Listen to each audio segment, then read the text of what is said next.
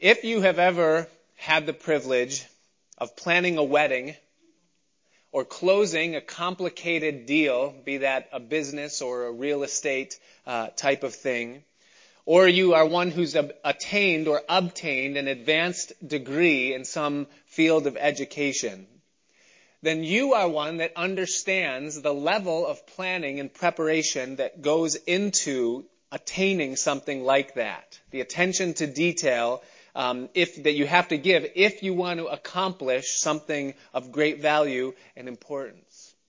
And as we study the Gospel of Luke together, what we are doing is uncovering God's plan to redeem fallen man through the person of his son, Jesus. And that is the something of greatest value and greatest importance uh, in, in, in all of existence. And what we're coming to discover in these early chapters of Luke's testimony is the great level of preparation and planning that went into bringing forth Jesus Christ into the world. We saw that God first planted a nation a couple of thousand years before Jesus would even come into the world. The nation through whom he would come was placed there by God.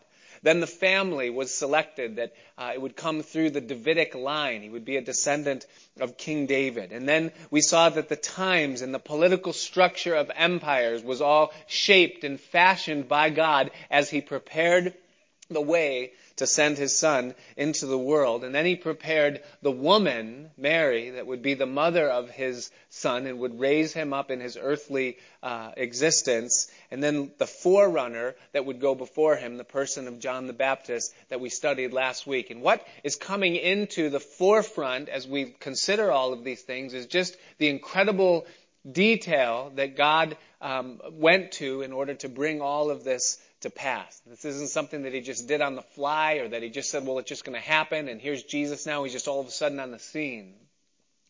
But God went to great lengths to lay the groundwork for all of that so that it would be done in such a perfect uh, fashion, and it had to be. And so last week, what we looked at in the person of John the Baptist was the preparation of the nation for the ministry of Messiah. That's what John the Baptist was sent to do. He was to prepare them so that when Messiah would come, they would be ready to receive him for who he was. And so tonight, as we see now Jesus coming through the ministry of John, we see the final preparation of Messiah for his ministry to the nation. So John the Baptist, the preparation of the nation for the ministry of Messiah, and then tonight, the final preparation of the Messiah for his ministry to the nation.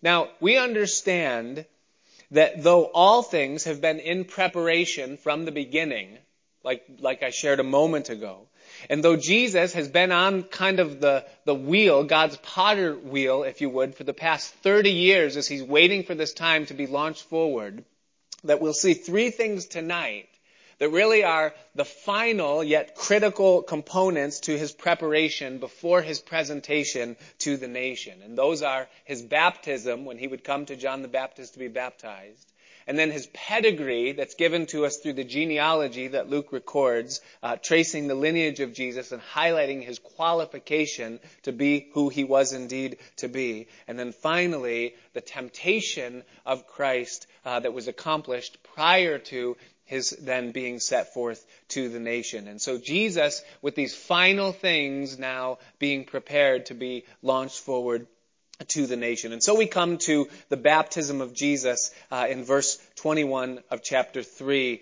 um, after concluding the ministry of John the Baptist. And it tells us here, it says that now when all the people were baptized, it came to pass that Jesus also, being baptized and praying, the heaven was opened, and the Holy Ghost descended in bodily shape like a dove upon him.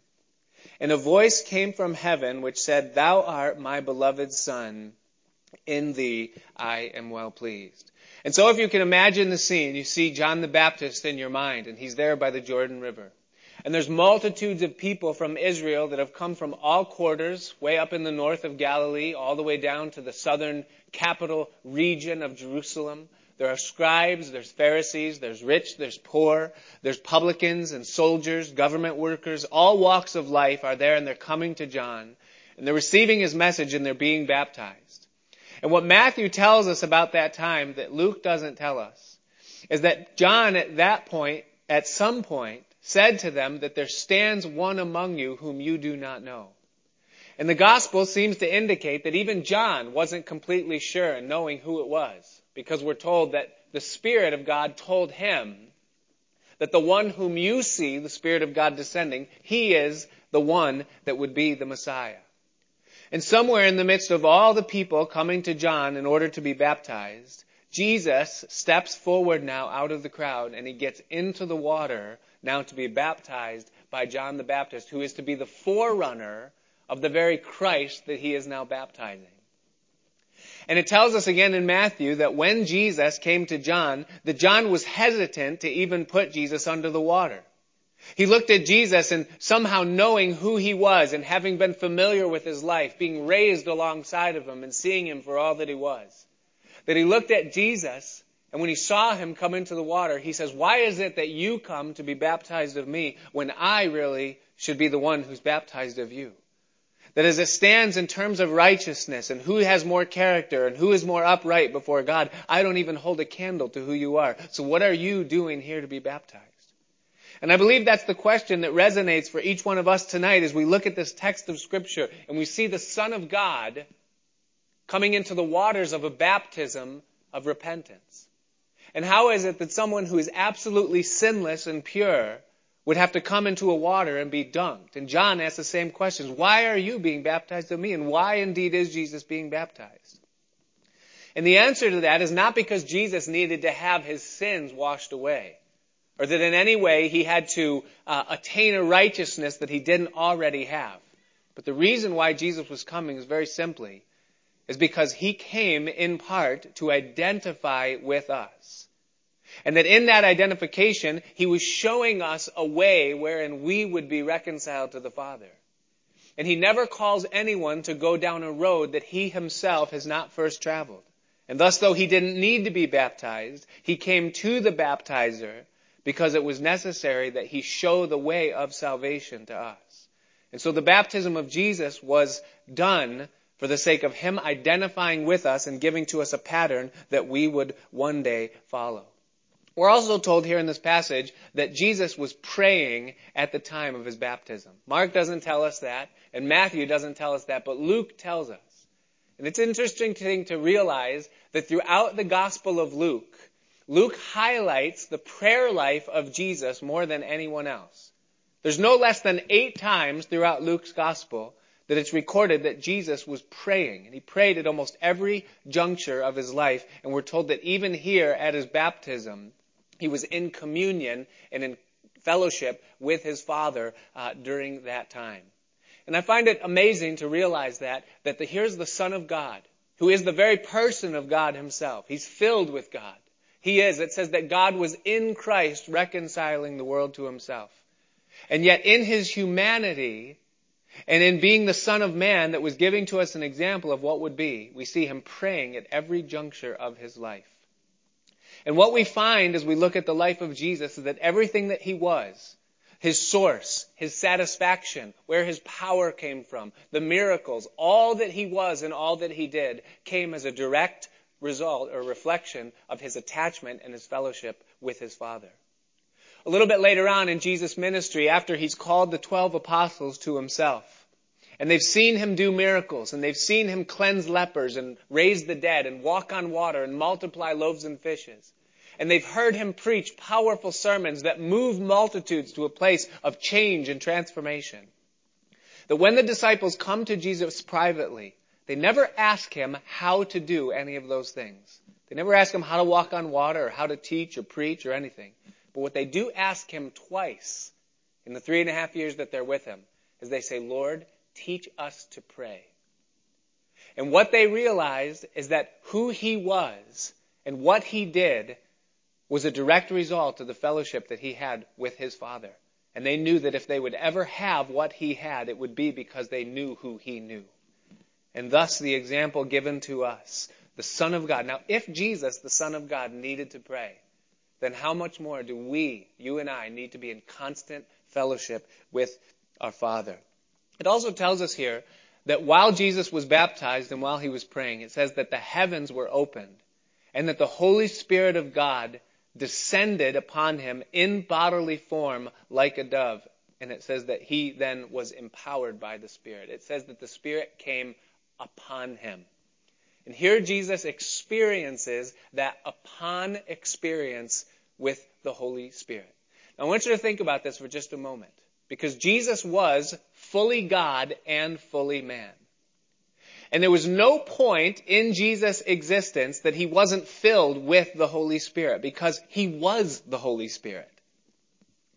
But here we see something happening that hadn't yet happened previously in the life of Jesus, and that is that the Spirit was coming upon his life. The Bible teaches that it is possible for you and I to have three separate experiences or relationships, if you would, with the Holy Spirit. Jesus would say later on that the Spirit is with you, but He shall be in you. And right there you have the first two of those three experiences. The Holy Spirit being with a person, and then the Holy Spirit being in a person. And the Holy Spirit being with a person is the part of our experience where God is on the outside of our lives and He's knocking on our hearts trying to gain access inside. It's the still small voice that we hear late at night that says, what's the purpose of life? Why are you here? What's the reason for your existence? Where did the world come from? What's your future going to hold? Where are you going to go when you die? And all of those things that haunt us prior to our coming to Christ. Or when we see a Christian that's living the abundant life prior to our getting saved and we see something about their life and there's a gnawing in our heart because we see that they have something that we don't have. And there's a still small voice somewhere that's saying to us, it's true, it's true, it's true, it's true. And that is the experience where the Holy Spirit is with a person, winning them, wooing them to a place where they will accept Jesus Christ as Savior. Now, when a person receives Christ and they come into that relationship with God, then they enter into the second experience that a person can have with the Holy Spirit. And that is when He moves in them. Jesus said He's with you and He shall be in you. And when the Spirit of God comes inside, a person is born again.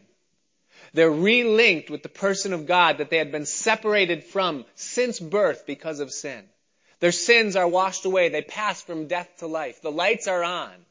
The peace that passes understanding floods their heart and their mind as they realize that God is true and the Bible is true and that there is a real heaven and there is a real hell. And all these things that were concepts before are now somehow intimately known on the inside and you know that something changed because the Holy Spirit is now in your life. You read the Bible and whereas one time it seemed like you were reading in code and it made no sense. But now you read it and it makes sense and you, you look at the pages of scripture and you say, well, I never saw this before, but now everything I ever heard, it's clicking, it's falling into place. That's the Spirit of God in your life. And now you're in a relationship with God, and you're coming to know who He is, and you begin to grow in that relationship. But there's a third experience the Bible teaches that every believer is called to have with the Holy Spirit. And that's the upon experience. After Jesus had breathed upon his disciples and said, receive the Holy Ghost, and they were filled with the Holy Ghost. He said to them, Now wait until you be endued with power from on high. For he said that the Holy Ghost will come upon you, and you will become witnesses for me in Jerusalem, Judea, Samaria, and to the uttermost parts of the earth. And so the upon experience is when the Holy Spirit, who is now in your life, and teaching you who God is and how to walk with God now up empowers your life to make you a witness for Christ to a lost and dying world. And that's the upon experience. It's empowerment for service. And it's something that God desires that every one of us would have, and He's made provision for it, and it's ours for the asking when we would simply lay our lives before Him and say, God, I want to serve you with my life, but I don't want to do it in the strength of my own flesh. So God, empower me by your Spirit. Now the amazing thing is that we see Jesus right here experiencing that upon.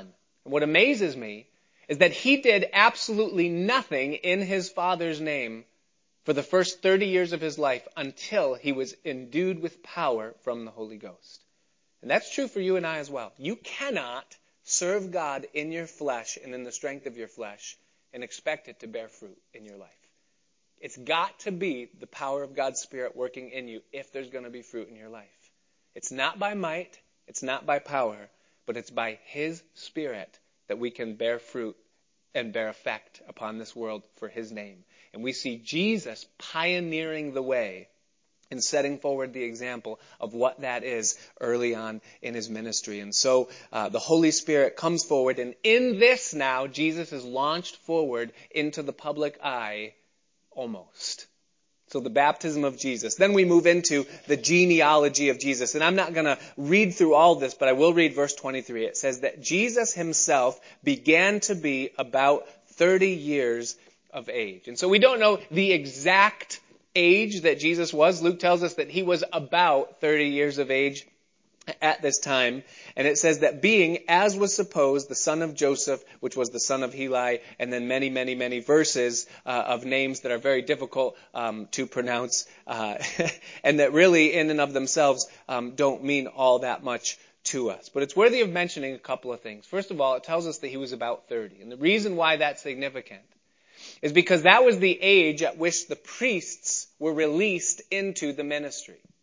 And the Bible tells us that Jesus is our great high priest. That he is the mediator between God and men, the one that joins his hand to God's and then his hand to us.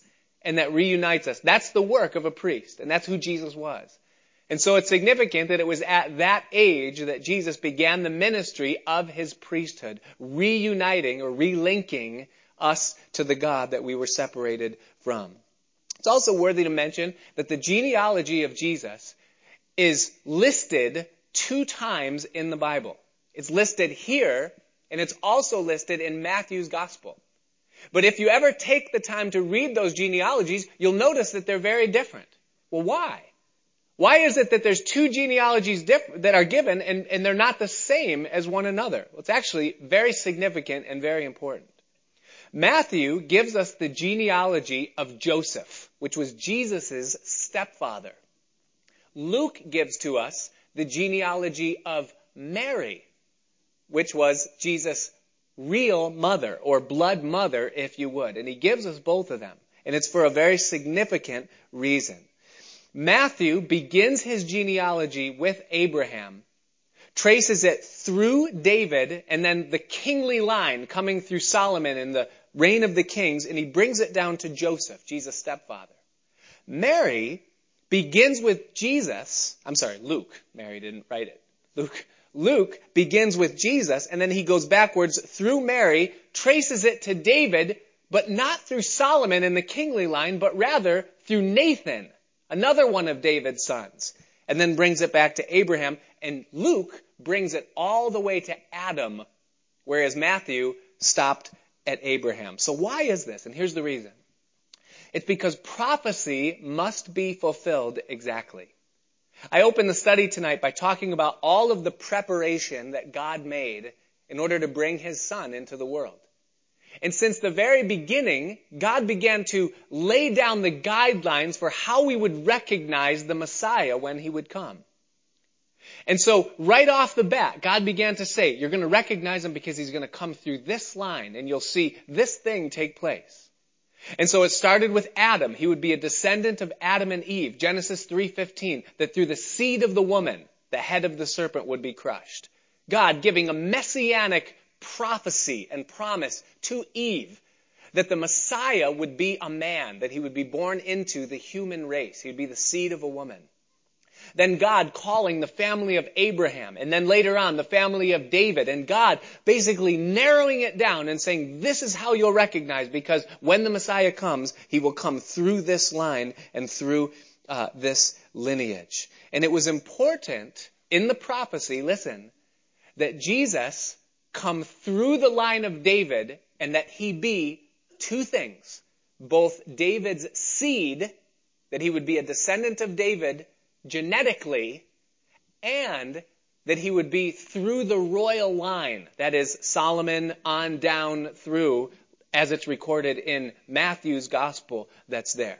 And so he had to be genetically linked to David and he had to be royally linked to David. Now here's where it gets interesting and almost a little bit confusing, but I hope I can clear it up. Satan, from the very beginning, has had an agenda to try to thwart God's plan. Satan hates God and Satan hates man. And so from the beginning, it's been his purpose to try to foil God's plan to redeem humankind. And so, when it was prophesied that he would come through the seed of the woman, Satan corrupted Cain to the point where he killed Abel. And Satan thought that he had thwarted God's plan, but God had another plan, and Seth was born through whom the seed would ultimately come. A little bit later on, we see the sons of Isaac, Jacob and Esau. And God told Isaac that through Jacob shall the promise come. And so Satan incited Esau to try to kill Jacob. He was jealous and angry, trying to undo God's plan, but he wasn't successful. He wasn't able to do it. God preserved and protected Jacob. Once it was determined, or it was already determined it would come through their line, God stirred up the Pharaoh, the king of Egypt, to kill all the male children, hoping that he could wipe out the Hebrew bloodline and thereby stop the Messiah from coming into the world. But Moses was miraculously spared, and then the rest of the nation was later delivered from Egypt. And time after time, Satan made attempts to do it. Athaliah, the queen, tried to wipe out all of the royal lineage, but one baby was spared, Joash. And the line went on. When the children of Israel were in captivity, Haman, the enemy of the Jews, tried to wipe out all of the Jewish people completely. But God raised up Esther and Mordecai and he saved them. And Satan was never able to come through. But there was one thing that Satan did do.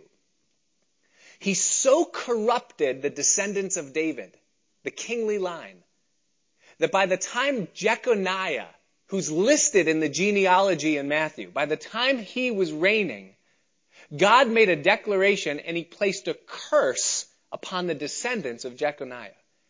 And he said, not one of your descendants will ever reign upon the throne of Israel.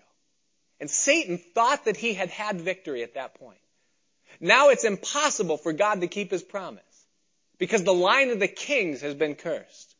Well, God had a plan. He knew exactly how he was going to get around that. Is that Jesus wouldn't be the blood descendant of Joseph, but that Jesus would be his stepson. But because he was his legal stepfather, it gave Jesus the legal right to be a king because he was the stepson of Joseph, who was a descendant of David through Solomon. But he wasn't a genetic son of David, thereby the curse that was laid upon Jeconiah was not applied to Jesus Christ. He came from a virgin, and thus his mother, Mary, could also be traced back to David and then thus to Abraham and Adam but it would be through Nathan and not through the line of the kings. And thus Jesus would be linked to David both genetically through Mary and royally through Joseph, even though he didn't have the blood of Joseph in him. And thus God again thwarts the plan of Satan. And so the genealogy is laid out, and here's why it's laid out, is because it's important that Jesus be the exact fulfillment of all that the Bible says he would be. And the only way that was possible is for Jesus to be born of a virgin who's married to a descendant of David through Solomon. And that's exactly what Jesus was. And thus the pedigree of Jesus is laid out for us in the genealogy here that we might see and know that he is qualified to be indeed who God uh, set him forth to be. The last verse of chapter 3 is significant. It says, uh, as he just gives the tail end of that genealogy in verse 38. It says that he was the son of Enos, which was the son of Seth, which was the son of Adam, which was the son of God. And the idea is there that Adam was the direct result of the creation of God. And the reason why I point that out and the reason why it's significant is because there is a relationship between Adam and Jesus. Adam was the first man, and when he was put upon the earth, he was created without sin. Meaning that he was perfect. He was born in fellowship with God. But then he had to undergo a testing that we know he ultimately failed. And in Adam's failure to resist the temptation, he brought sin upon the human race. And that's the condition that all of us find ourselves in here tonight. That's why we need a Savior. Because of the sinful condition. Had Adam passed that test, and of course he never would have, and God knew he never would have because it was his plan, Jesus was plan A from the very beginning. But had he done it, then you and I would have no need of redemption because we wouldn't have inherited a sinful nature. But Adam, who was the direct creation of God, brought a curse upon the blood that he would then pass on to succeeding generations. That's us. So Jesus, when he came into the world, he also was the Son of God. And now he will undergo a similar type of temptation or testing that he will have to pass and not give in to sin in order to qualify to be the Redeemer of mankind. And thus, where Adam failed, now Jesus has to pass. And so, as we come to chapter 4, we begin looking at this temptation and this testing. And this is number three of the things that needed to be done before Jesus could be presented to the nation and to the world as their Messiah. And so chapter 4 is now the temptation uh, of Christ. And we read um, at the beginning, verse 1, it says this. It says that Jesus, now being full of the Holy Ghost, returned from Jordan and was led by the Spirit into the wilderness, being forty days tempted of the devil. And in those days he did eat nothing, and when they were ended, afterward he was hungry. And so Jesus comes out of the waters of baptism. He's now filled and empowered with the Holy Spirit. And the very first thing that happens as he leaves those waters and obviously leaving those people in wonder at the things that they had just heard and seen, Jesus now goes into a time of isolation led by the Spirit of God into the wilderness in order now to be tempted or tested. The Bible tells us in Proverbs chapter 17 verse 3, it says this. It says, the fining pot for silver and the furnace for gold, but the Lord tries the hearts. And the idea behind the fining pot is that you would use it to test the value of a precious metal. That if it could stand up to the fire, then it really held the value that its appearance showed that it had. And so God tests the heart in the same way. Jesus has to be set forth as the Messiah and he has to be perfect. But that perfection has to be tested. Can he stand up to what his appearance is and what he is meant to be? How could we know if he's not tested? And thus Jesus now goes into a time of temptation. And you say, well, why is that? Why does Jesus, who is God and who is sinless, why does he need to be tempted, tested? Why? First of all, he does it to identify. I shared with you earlier that he never walks, calls us to walk a path that he won't personally walk himself. And he knows that we're going to go through temptation, that we're going to be tried, that we're going to be faced with choices and issues and crossroads and things that we're going to have to navigate our way through in circumstances of life.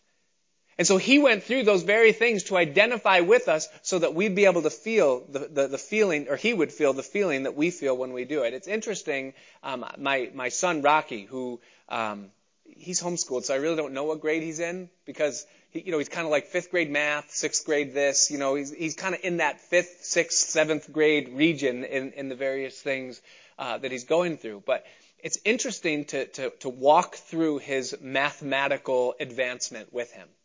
Because as I do it, I remember my own struggles. And I remember being that age and having to, you know, learn complicated multiplication problems and compound problems where you're dividing and then multiplying big numbers and solving word problems. And, and, and, and I see the tears that well up in his eyes while he's straining to try to figure out how to do these things and remember all the steps. And on the inside, I smile a little bit because I remember those days. I remember what it was like to be there. I remember crumpling up pieces of paper and slamming my fist on the desk when I got problems wrong, you know. And, and I'm now seeing him go through that. And I'm able to say, hey, you're going to make it through this. I know you're going to get through it because I've been there. And that's exactly part of the reason why Jesus went through what he went through in the temptation. Because he would be able to say, listen, I know what it's like. I know what it's like to feel the weight of that temptation, and I also know how to overcome, and you can do it. And so he did it to identify. He also did it, and this is important, he did it to qualify. And that has really two facets to it. First of all, he had to be sinless, and that sinlessness had to be tested. In order for him to redeem us and to bring us out of the category of sin and into the category of righteousness, he had to be absolutely sinless, having been tested in every way like we are tested. And so he had to be tempted in order to qualify. But the other facet of that qualification is that he's about to be launched into a public ministry. He's about to be set forth as a representation of God to the nation of Israel and also to the world. And before God will give approval to his being set forward as that representation, he must first also be tested. And this temptation that Jesus is going through here, I think, has more to do with that than it does to do with the qualification to save us. Because we're going to see at the end of the passage that he's not done being tempted just because he makes it through this 40 days. Don't you wish you could do that? Hey, 40 days of temptation and I'm done. Never have to face temptation again. That's not true, is it? And it wasn't true for Jesus either. This temptation had a very specific purpose and that he's about to be released to represent. And before that happens, he must pass the test. And perhaps that will speak to some of us a little bit later on as we consider our own desire to be used by God uh, in this life. Um, and then, of course, the third uh, reason why Jesus had to be tested is because he does know that we're going to be tested, and he gives to us in this experience a method and a way wherein we can handle temptation as well. See, it isn't that he just sets us forth into the test without the proper tools, but here he shows us how we can defeat the temptations that come to us as well. Uh, it's interesting to realize when this temptation came to Jesus. It came to him right after he was baptized. It came after a mountaintop experience. He had just heard the voice of God speak from heaven and the Holy Ghost came upon him.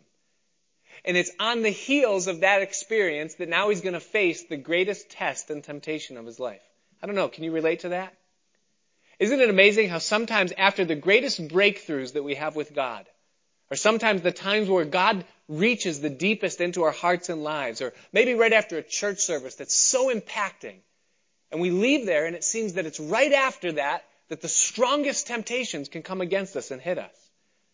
Sometimes we're vulnerable after a spiritual high to be knocked down and brought spiritually low. And we see Jesus experiencing that here. It's a time to be on guard. We also notice that he's in, for this temptation, a time of total isolation.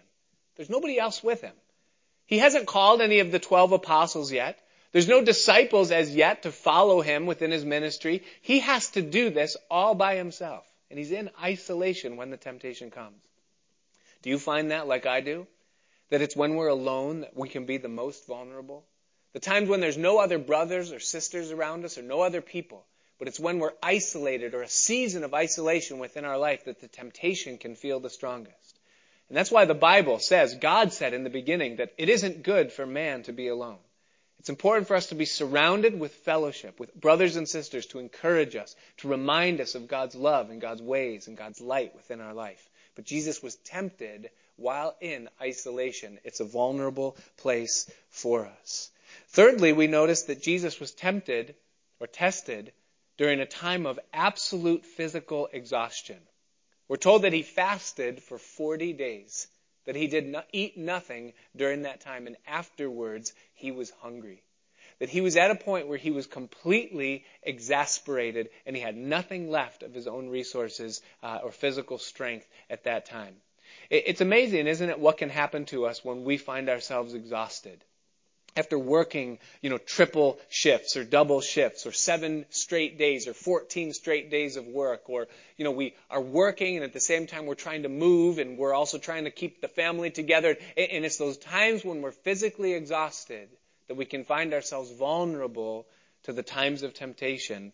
Uh, and we see that here, that it was when he was weakest physically and emotionally and spiritually that that's when Satan made his strongest move uh, against him. And then finally, when did this temptation take place? Is it took place, and listen carefully, it took place just before the very purpose of his earthly life was about to begin. God has a purpose for every one of us. He didn't save us just so that we could sing Christian songs and attend Bible studies and call ourselves Christians. He's made every one of us unique and He's given every one of us a calling. And He's placed a burden in us and He's, He's doing something in our lives so that He can do something through our lives that no one else can do other than us. But while we're waiting for those days to come, God is preparing us. And there's going to come a day when the purpose for our existence is going to meet the timing of God's plan. And it's at that point that our lives are going to begin to bear fruit. But know this, that before God will launch us into a place where we're going to bear fruit for His name, there will be a testing, and we must pass the test.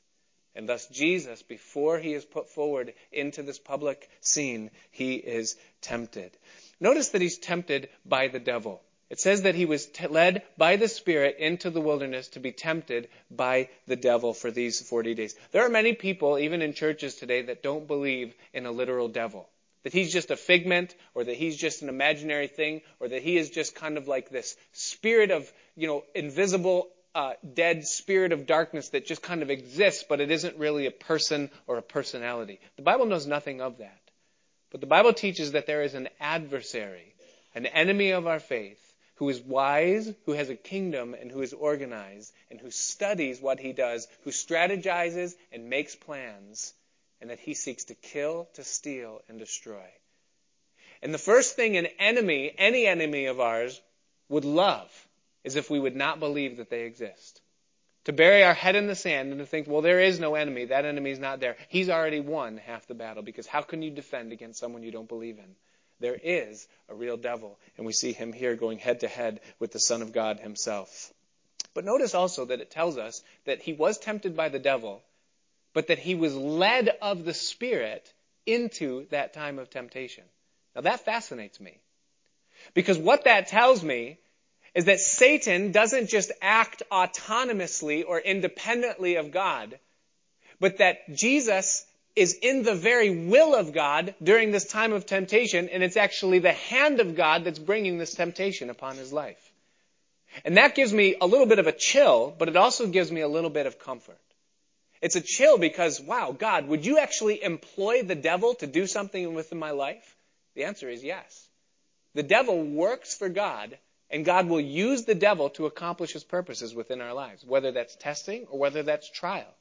We see that very clearly, vividly illustrated in the book of Job and through the experiences that he had. But it comforts me because it tells me that devil, the devil is not the counterpart of God. It's not that we have God who's the king of God's kingdom and Satan is the king of the kingdom of darkness. And whatever kingdom is stronger, that king has more power. No, no. The Bible says that he, our God, sits far above all principalities and powers and rulers of the darkness of this age. That means that Satan doesn't hold a candle in terms of power to God. He's a created being. He's a fallen angel, and he can only do what God allows him to do. And thus God leads the Son of God at this point into the wilderness to be tempted uh, for that season that he's in. And whatever season that we find ourselves in, no matter what, God is sovereign over it. That means that if you're being tested here today or tempted, God is the author of that temptation ultimately. It's not the devil. He might be the agent that God is using, but God is over it. If you're in a trial here tonight and you're facing suffering, tribulation, don't blame the devil. You go to God. And you say, God, what is the story with what's going on in my life right now? Because God never yields territory to the devil. He is sovereign over our lives and over all things. And so wrestle with that in your own mind. Anyways, what are the temptations? What did he go through? It tells us there in verse, uh, I'm going to read verse 2 again. It says that in those days he did eat nothing, and when they were ended, afterward he hungered. And the devil said unto him, If you be the Son of God, command this stone that it be made bread. And Jesus answered him, saying, It is written that man shall not live by bread alone, but by every word of God. The first temptation that comes to Jesus from the devil, the devil comes to him in this place of absolute hunger, and he says, If you are the Son of God, then one of these stones that's sitting out here in this isolated, barren wilderness that you're in right now, turn it into a loaf of bread and satisfy the craving and the hunger that you're feeling from inside. He's asking Jesus to use his God-given power and God-given authority to meet the physical needs that he has. Now understand that there is nothing wrong with bread. You can't find any verse in the Bible or any principle anywhere where bread is sin. Where it's a sin for a man to eat. Because we were made to eat. That's one of the faculties and institutions wherein our bodies exist and continue. It's through the feeding of the hunger. So there's no problem with bread. And there's no problem if you have the power to turn stones into bread. There's no problem with turning stones into bread. And we know that because very soon, in fact, it'll just be a couple of weeks after this experience, a couple of days really, that Jesus is going to turn water into wine. He's going to change one compound into something of a completely different makeup altogether. And it's not sin when he does it then. So it's not sin to eat bread and it's not sin to turn one substance into another for the sake of something that's going to go into the mouth. We see that in the Bible. So how is this even a temptation that's being placed upon Jesus right now? Here's the issue. Is that God is the one that has led Jesus into this place and this fast for this purpose of being tested. And that it is not the will of God yet for Jesus to break the fast. And so the sin is not the bread or the changing of the stone. The sin would be to step outside of a God ordained fast because he simply in his own mind wants to eat something because he's hungry at this time. And so thus for Jesus to eat would be to step outside of the will for the sake of satisfying the appetites of the body. And that is the temptation that Jesus is facing here. Is to leave the will of God for my life in order to satisfy the drives and the desires of my body. And Jesus' response to that temptation is that he quotes a verse from the book of Deuteronomy, chapter 8, verse 3, and he says, It is written, man shall not live by bread alone, but by every word of God. So he quotes a verse. And in quoting that verse, what he implies is that man's sustenance does not rest only with the meeting of his physical needs, but also with the spiritual and the invisible needs that he has. That that's the greater drive or the more important drive and this, to step outside of the will of God in order to satisfy the body. On the end of that, it's going to leave you with a greater hunger than you had in the first place. We are created as three part beings. We are body, and we are soul, and we are spirit. And it's the spirit of man that's intended to be linked with God, satisfying the soul, and the body is to be just an expression or a medium whereby we relate to one another and we relate to the physical world. But to satisfy the needs of the body at the expense of the soul and the spirit is to separate us from the source of our life. It would be like trying to infuse the leaf of a tree with sap from the outside of its cells. You could maybe satisfy it for a moment, but ultimately it's going to die because you cut it off from the source. And so for a human being to leave a place of a relationship, a right relationship with God, in order to satisfy a body need, in the end, though they might be temporarily satisfied by meeting that need, it's going to be a loss in the long run. And Jesus knows that the greater need is the spiritual need, and to sacrifice that for a physical need is a net loss. Later on, Jesus would say, John chapter 4, verse 34, he would say that my food is to do the will of him that sent me. He knew that there was greater satisfaction in being in the will of God than there was in experiencing things in his flesh. The disciples said, Here, eat. And Jesus said, I'm not even hungry anymore. I'm in the center of God's will, and that satisfies me primarily and fundamentally. And here's the amazing thing is that Satan had no answer for Jesus. The temptation was over. It was completed. It was already won. Understand that when a person is born again and they go through a salvation experience, something changes inside. The Bible says that they immediately, you and I, we immediately become eternal beings. It says that we pass from death to life. Meaning the end of our life changes from a period to a comma. that when we breathe our last in this world, we simply breathe our first in the next. And we are, at that moment that we get saved, we become eternal beings and we become citizens of the highest kingdom that exists. But that kingdom is invisible for us for now. And so here's the confusing thing and the problem with that. Getting saved. Eternal beings. Citizens of the highest kingdom. Here's the problem. Is that when you go to work tomorrow, your world is going to look exactly the same as it did the day before. You're going to have the same job, the same routine, the same boss. You're going to have to deal with the same annoying people. Everything in the outward of your life is going to look exactly the same as it did before you gave your life to Jesus Christ. But the truth about your identity and who you are is totally different. You're no longer a citizen of a fallen world. You now have a father who has pledged his promise upon your life that there's a future and a hope and a place and a plan. And He is now doing something in your life in order to make you into the image of Christ and bring you to a place where you can bear fruit for His name. He's preparing and shaping you and He's using your daily lives to prepare you. And there is always a relationship between what we are doing now in our lives and what God is going to do with our lives later on. The two things are always linked together. Peter was a fisherman. That was his daily mundane. But Jesus called him and he said, from now on, you will catch men. He was catching fish. Now you will catch men. There was a relationship between the daily and then the eternal. We see Matthew writing at the receipt of taxes, a recorder. God says, Matthew, I've got a plan for you. I'm going to call you. And what he was learning to do in re- keeping records and recording and accounting, he then was able to do as he chronicled the life of Jesus. What he had been doing translated into God's plan for his future. We see that all the way, all throughout the Bible. We see Luke, who was a scholar and a doctor, that God then used to pen the detailed and specific gospel that we're reading before us.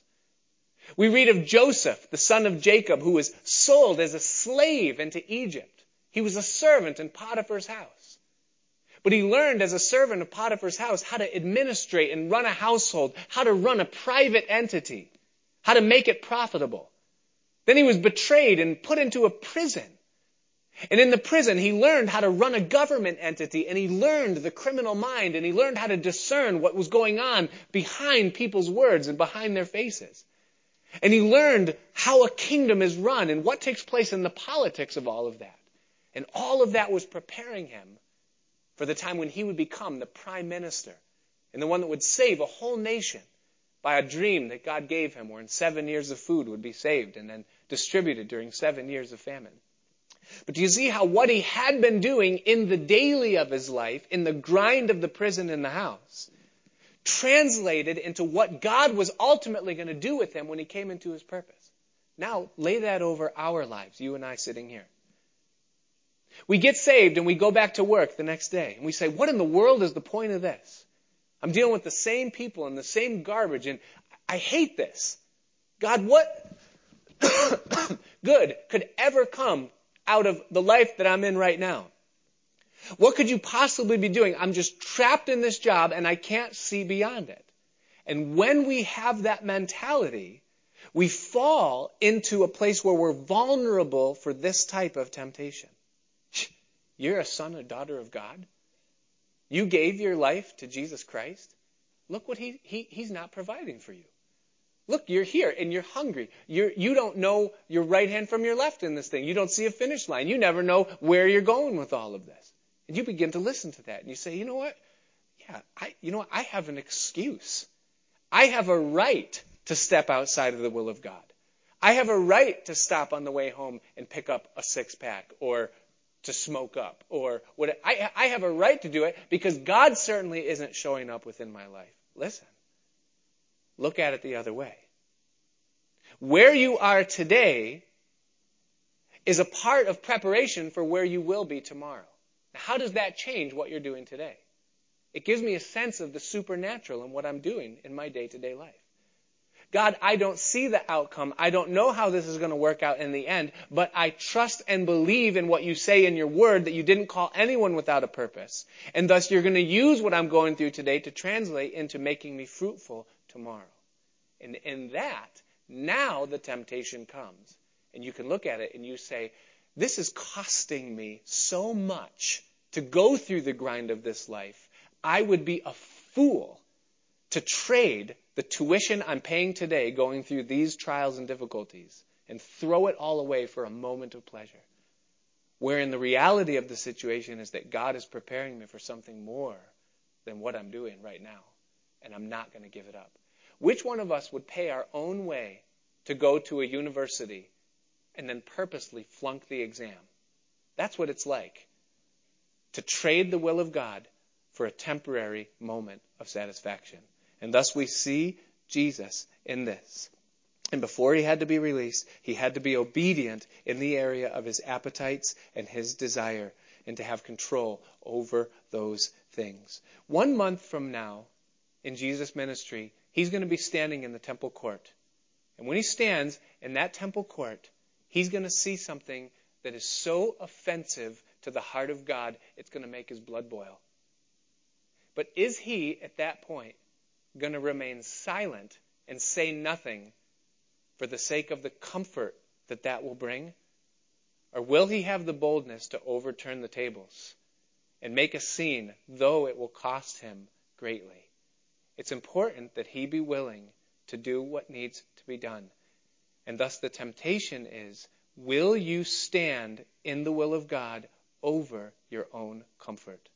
And Jesus passes the test. The second temptation that comes to him we have in verse 5, and it says that the devil, taking him up into a high mountain, showed unto him all the kingdoms of the world in a moment of time.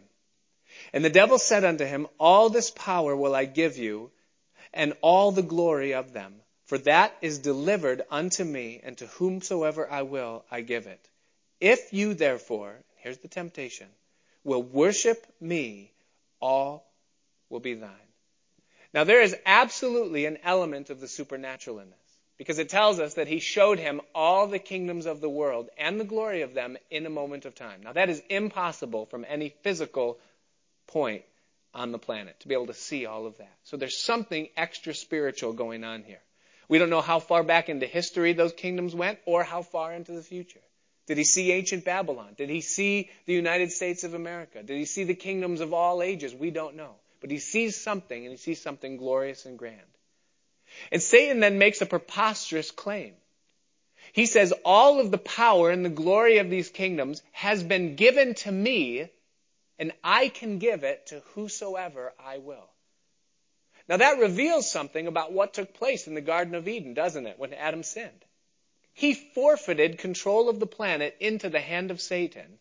And Jesus didn't argue and say, no, you don't. Satan does hold all the cards in the world that we live in. He controls the course of things. Of course, we know that he's God's puppet. But he has the deed at this point until Revelation chapter 5 when Jesus takes it back and it goes back to its rightful place in the hand of God. But we learn that part of Satan's usurping was that he became the captain of the authority in the kingdoms of this world. We also learn something about the redemption of Jesus Christ, is that he came to redeem that power that Satan had to take it back. And so here's the temptation. You ready? It's compromise and conquer. That's the temptation. See, Jesus came to redeem the world and to obtain the kingdoms back into his hand. But he came to do it in a very specific way. And Satan is offering him the easy street here. He's saying, hey, just bow down, worship me, and all will be yours. No cross, no suffering, no thorns, no flagellum, no bruise, nothing, no blood. Just bow down, worship me, and it's all yours. Now that would be a powerful temptation for some of us, wouldn't it?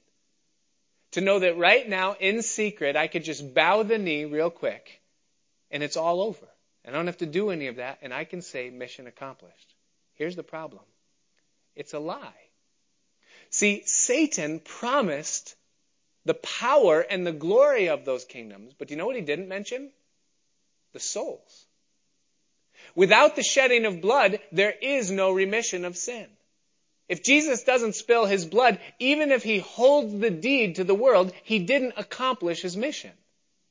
And furthermore, the Bible says that whoever you yield yourselves as a servant to obey, his servants, you are who you obey.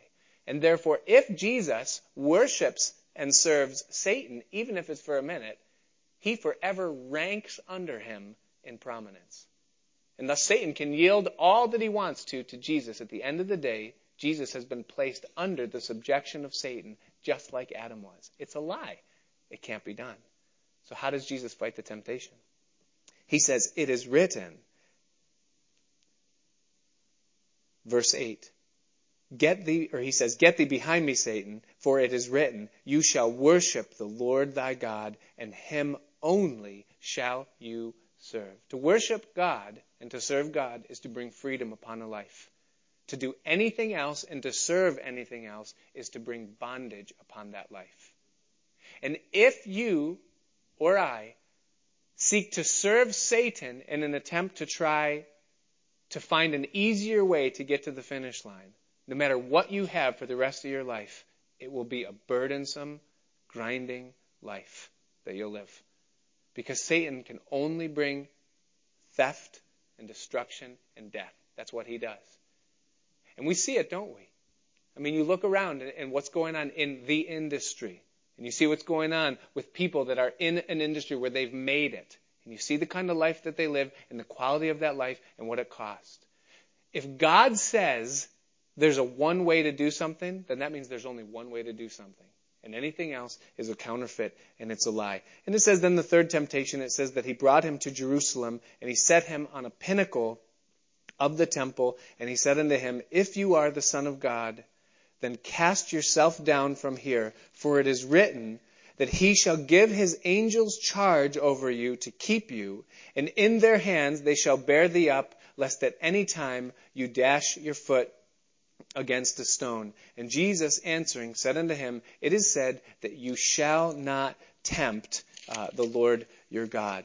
And so now the third temptation that, that Satan brings, he comes to Jesus and he misquotes Scripture.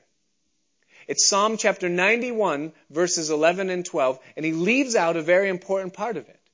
He says it is written that he will give his angels charge over you, lest you dash your foot against a stone. But if you read the actual verse, it says in verse 11 that he will give his angels charge over you to keep you in all your ways. Satan left that out. Now, the ways that Jesus was walking in were the ways that were prescribed by the Father. And anytime a person seeks to walk in God's ways, the outcome of that is that God's going to protect those ways. That's a promise of God. He's going to enlarge your steps under your feet. He's not going to cause you to slip or to stumble if you're walking in His ways, and He'll do whatever He's got to do to protect you. If you walk outside of those ways, then you've removed yourself from the place where God will protect you.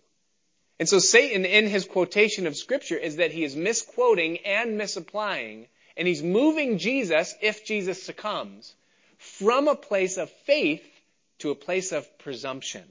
From a place of trusting God to a place of tempting God. And what's the temptation? Here, manifest your glory now. Don't wait. Jump off the building and let everybody see it. And everybody will know that you're the Messiah. Well, that wasn't the way in the plan of God. That wasn't the way that His glory was to be manifested to Israel. The glory would be manifested in a much more powerful way uh, later on. In fact, we haven't even seen it yet. The day will come when He will ride on a white horse his vesture dipped in blood. On his thigh is written, the King of Kings and the Lord of Lords. And every knee will bow and every tongue will confess that Jesus Christ is Lord. Our faith is not in the promise of God as much as it stands to be in the God who makes the promise. When we put our faith in the promise of God but try to divorce that promise from the ways and the personality of the God who made the promise, we're in danger of falling into an arena of presumption. The Bible says that God heals. That's what the Bible says. In fact, God calls his name, I am the Lord who heals you. And so we take it as a promise that God heals us. But what we do is we divorce that promise from his person and we claim it. And we say, well, God, you said that you're my healer, and so I claim that promise and you're going to heal me. And so we stop taking our insulin or we stop taking the antibiotics or the chemotherapy because we're just going to walk by faith and trust that God is going to heal us. But what you're doing is you're subtracting his per- person and his character and his purpose from what he said. Maybe he's using the sicknesses that we're going through right now in order to shape something in us for our future, and that it's actually his will that we're going through those things. Or maybe it's his will to heal us by the use of those things that have been made available to us in the medical industry. Who knows the whys of God? It's none of our business to know the whys of God. It's our business to trust the person of God and to leave the outcome of all of those other things in His hand. And thus the temptation to move in presumption and to do something out of step with God is the temptation that Jesus here beats. And there had to be obedience in the what of what's done so that He is represented in what is seen as well as in the motive that's behind it. And so we see Jesus uh, here defeating this um, time of temptation that was faced by Satan. It says um, in verse 12 or verse 13, it says that when the devil had ended all the temptation, he departed from him for a season. And it says that Jesus returned in the power of the Spirit into Galilee, and there went out a fame of him through all the region round about. And it says that he taught in their synagogues, um, being glorified of all. Jesus beat the devil in two ways. Number one, he was filled with the Holy Spirit of God. And number two, he used the Word of God as his tool. He didn't bind him. He didn't sing praise songs. He didn't cast Satan out. All he did is say, It is written. And he allowed the power of the Word being worked through the experience of his life rise him above the temptations that were being made. It wasn't that Jesus said the words and Satan went, Ah, got me. You, you quoted the right verse. No, no, no, no. It wasn't the words. It was the truth. And the truth of those things was so real in his life that he couldn't be moved away from the path that was laid out before him. And what that tells you and I is how important it is that we have a working knowledge of God's Word. That it not just be that we know it and can quote it, or that we can find the verse, but it's been so worked into the fiber and fabric of our lives and who we are that it becomes the response that we have towards the things that we interact with within this life. And we see that happening um, with Jesus here. And so the worship team can come. Before Jesus was released into um, ministry, he had to pass these tests, and he did it. Um, and, and, so uh, Jesus now set forward. He's approved by God and sent forth um, into the ministry. And as we pick up next time, we're going to see Jesus now brought into the public eye as he will officially begin his uh, ministry. And so Jesus teaches us how to navigate through the temptations that we face within this world. Father, we thank you tonight, Lord, for the word that you've given. And we ask, Lord, that as we, um, as we take in, Lord, now these things and let them settle in us, we pray, Father, that you would cause them to um, teach us and continually teach us. And Lord, we ask that you would guard us, Lord, as we continue to follow and seek you, Lord, that you would be our strength against temptation and trial. And Lord, we just thank you so much that you laid these things out for us. So may you strengthen us now, and that we would go forth in the power of your might. And we ask these things in Jesus' name. Amen. Let's all stand.